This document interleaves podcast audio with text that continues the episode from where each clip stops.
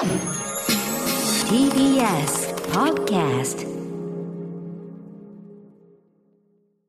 ここからは私、臼井ミトンが自由気ままにお届けする音楽コラムミュージックログ。今日はこんなテーマでお送りします。荒井由実、YMO、サーカス、カシオペアからスネークマンショーまで数々のアーティストを輩出した伝説のレコード会社、アルファレコードの歴史に迫る。ということで、はい。普段この番組金曜ボイスログでは7 80年代の日本のポピュラーミュージック、中でも当時ニューミュージックと呼ばれていたようなジャンルの曲がよくかかるんですよはい。でこのニューミュージックその名もズバリ新しい音楽はい。これ何が新しいのかっていう話ですけど気になります。それまでの日本の流行歌歌謡歌謡曲に比べて、うんうん。当時の欧米の最新のロックポップスに音楽的に限りなく近いっていう意味でうん。新しかったんですね、うん。日本に今までなかった音楽っていう意味合いですかね。はい。そんなニューミュージックと言われるジャンルの生みの親と言っても過言ではないでしょう。新しい日本のポップスの誕生において中心的な役割を果たしたアルファレコードという伝説的なレコード会社についてお話しします。今日の話の主人公は、はい。村井邦彦さんという人物です。あ、日本人の方ね、日本の方です、うん。この方グループサウンズ全盛期にタイガースだとかテンプターズなんかに曲を書いて大ヒット曲を連発した作曲家の人なんですよ。ではい。ただ作曲家なんだけどもともとははい。慶応大学在学中にはい。レコード、輸入レコード屋を開業するっていうほう。今で言うとまあ学生起業家ですよね。学生ベンチャーみたいなだレコード屋を切り盛りしながら売れっ子作曲家になっちゃった人なんですよ。すごいキャリアですでね。やっぱりベンチャー精神がそもそもすごいんでしょうね。ただの作曲家という職業には収まっていられないっていうことでう、ん。何を始めたか。アルファミュージックという音楽出版社を立ち上げた。一人で？はい、音楽出版事業を始めたわけです、音楽出版事業って何かっていうと、早い話著作権の管理ビジネスみたいなものなんですよ。実は当時日本ではこれかなり珍しい業態でした。はい。なぜか。はい。日本では古くからレコード会社専属の作曲家さん作詞家さんが曲を作る。そしてその曲はその作曲家先生の一門に所属する歌手が独占して歌うというしきたりがあったんです。つまり一曲をレコード会社一人あーレコード会社一社歌手一人が独占するっていうのが業界の確固たるその慣習だったわけですねでだからそもそもレコード会社が自分のとこの曲を管理すればその話それで話が済んだわけだから音楽出版社なんてまあいらなかったわけですよ。すね。一方、うん。一方欧米では古くから曲を作るのはフリーランスの作曲家さん作詞家さん。で作った曲その曲の楽譜をどうするかっていうとそれを音楽出版社に預けるわけです。でその曲を預かった音楽出版社がレコード会社に売り込みに行くんですよ。おたくんとこの新人歌手にこんな曲ありますよ。どうすか？とかうん。あなたのところのあの一番売れてるベテラン歌手にぴったりのイメージぴったりの曲があるんですよって言って曲を売り込みに行くんですね音楽出版社が、はい。うんうん。で、えーそういうその文化があるしレコード会社も例えば歌手をデビューさせるとかこのベテラン歌手の次のシングルは何にしようかなんて曲を探す時は音楽出版社をはしごしてうん。曲を探しに行くわけです。だからこそいろんな歌手が同じ曲をリリースするっていうことも日常茶飯事で、うん。そしてだからよく歌われる定番曲つまりスタンダードっていう文化がはい。欧米ではこのすごく栄えたというか発展したんですけど、日本ではとにかくその一曲はこの歌手のものだっていう文化だからあーちょっと文化の違いですねんつまり。ですね。でうん。堤恭平さんと並んで日本におけるフリーの作曲家としてはパイオニアでもある村井邦彦さんはこれからこれからの時代は日本でも音楽出版社が楽曲を管理してレコード会社にそれを売り込むような時代が来るぞと思ったんでしょうね。音楽出版事業を始める。そしてこの人は日本だけではなくて世界を舞台に音楽の仕事をしたいというはい。野望を持った人だったんで、うん。海外のまだ無名の楽曲権の楽曲の出版権を買い取買い取ったりもするわけなんですよ。はい。うんつまり権利ビジネスみたいなことを当時としてはいち早く始めた人だったんですね。で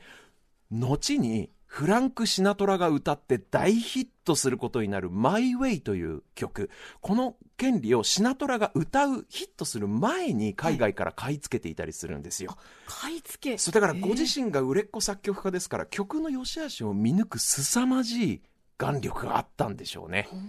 うん。で、さらにですよ、この出版事業というか、権利ビジネス的なものだけでは飽き足らず、村井さんはとにかく音楽が作りたいっ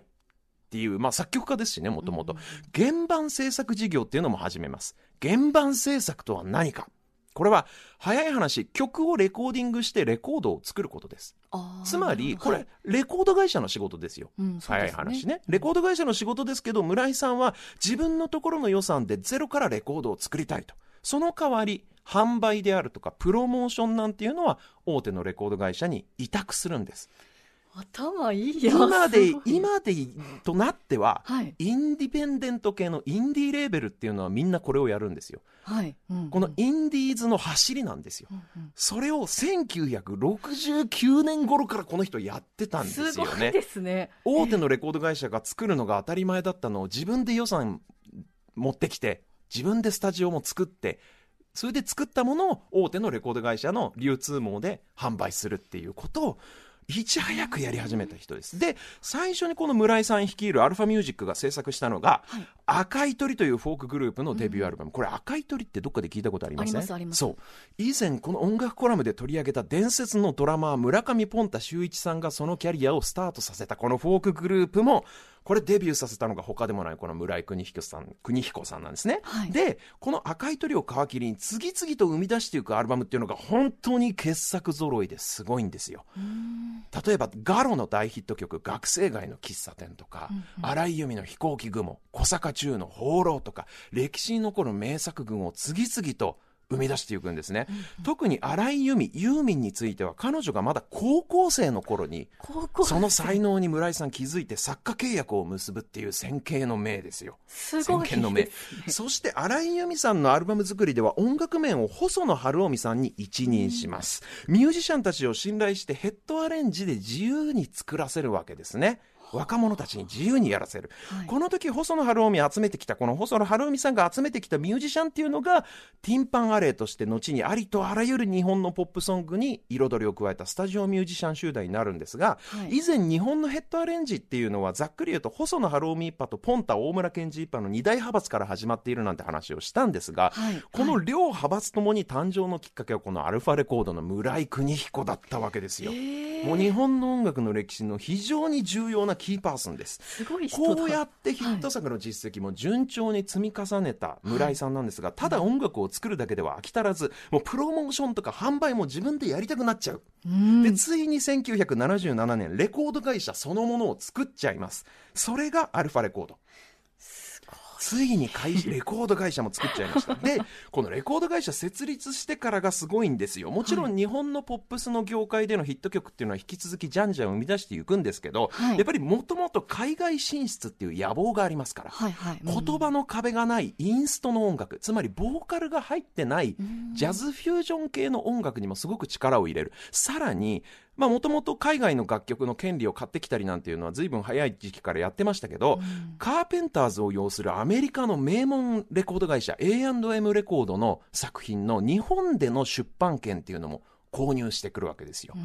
で、ただ音楽を作るだけではなくて、著作権ビジネス的なことも同時進行でやっちゃうことが、やっちゃうっていうのがね、この人のすごいところなんですけど、このインスト音楽と国際著作権ビジネスの2つの軸が見事に交わり熟した果実っていうのが、実は YMO なんです。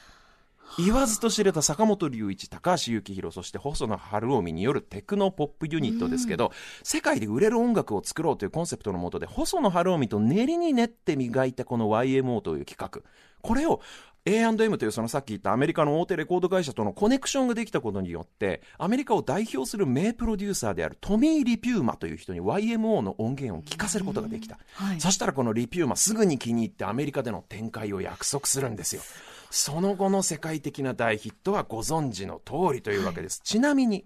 YMO の大ヒットを受けて、はい。アルファレコードは念願のアメリカ法人も立ち上げるんですが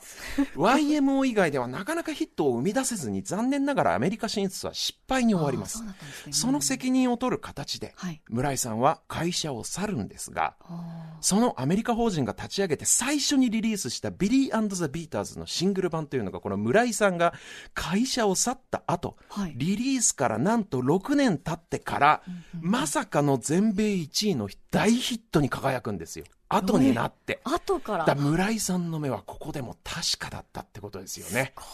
ヒットする曲をこう見極める能力っていうのがもうピカイチだったんでしょう。はいでもね、村井さんがとあるインタビューでおっしゃっていた言葉、とても印象的な言葉があります。はいなんでしょ大手レコード会社ってすでにある程度売れてるものをさらに大きく売るのは得意だけど、ゼロからヒットを生み出すのは苦手だと。で、荒井由実だってヒットしてお金になるまで4年かかった。普通のレコード会社だったらそこまで待てなかっただろうとおっしゃってるんですよ。アルファ創業時のポリシーとして、We believe in music。つまり、僕らは音楽を信じるんだっていう言葉を掲げていたんですね。う素敵ですすぐにお金にならなかったとしても、んそれがいい音楽だって信じられるんだったらそれを信じようぜっていう、そういうやり方なんですよ。これね、音楽だけじゃないですよ。ありとあらゆる芸術アート全般において言えることだと思うんですけど、そうですね。お金にするってすごく難しいことじゃないですか。そうですね。いいものだからといって必ずしもお金になるわけじゃないし、お金になる、なってるからといってそれがいいものとは限らない。そういう難しさがある。この間、読売新聞の記事で、はい。文化庁長官であられる徳倉俊一さんという、この方も歌謡曲の作曲家出身なんですけど、はいはいこんなこと言ってました。芸術家に給付金を与えることによって、普段儲かってもいない実力のない芸術家がね、潤ってしまうことは避けなければならないというふうにおっしゃってたんです、この方。はいまずね、この儲けてる儲けてないが実力の有無の判断基準になっちゃってるっていうのが、うそういう人がよりにもよって文化庁長官を務めてるっていう事実がまず悲しい。そうですね。そしてその売れない芸術家をなんだかこう盗人のような目で見ているのかな、この人はっていうこともすごくなんかこの本当に暗淡たる気持ちに僕はなってしまったわけなんですよ。そうですね。だからこそ今日はこのアルファレコード村井邦彦さんの生き様というか、はい。音楽を一番に信じる、ミュージシャンを信じることを、この一番に掲げた彼のこの生き様をご紹介したいと思っどた次第でした。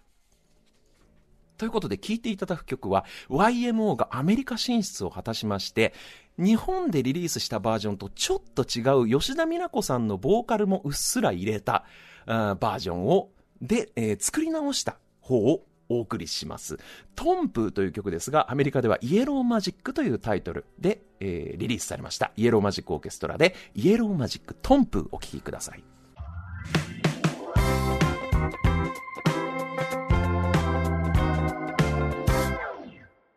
イエローマジックトンプーのアメリカ版イエローマジックカッコトンプーという曲名がついてますが、お届けしました。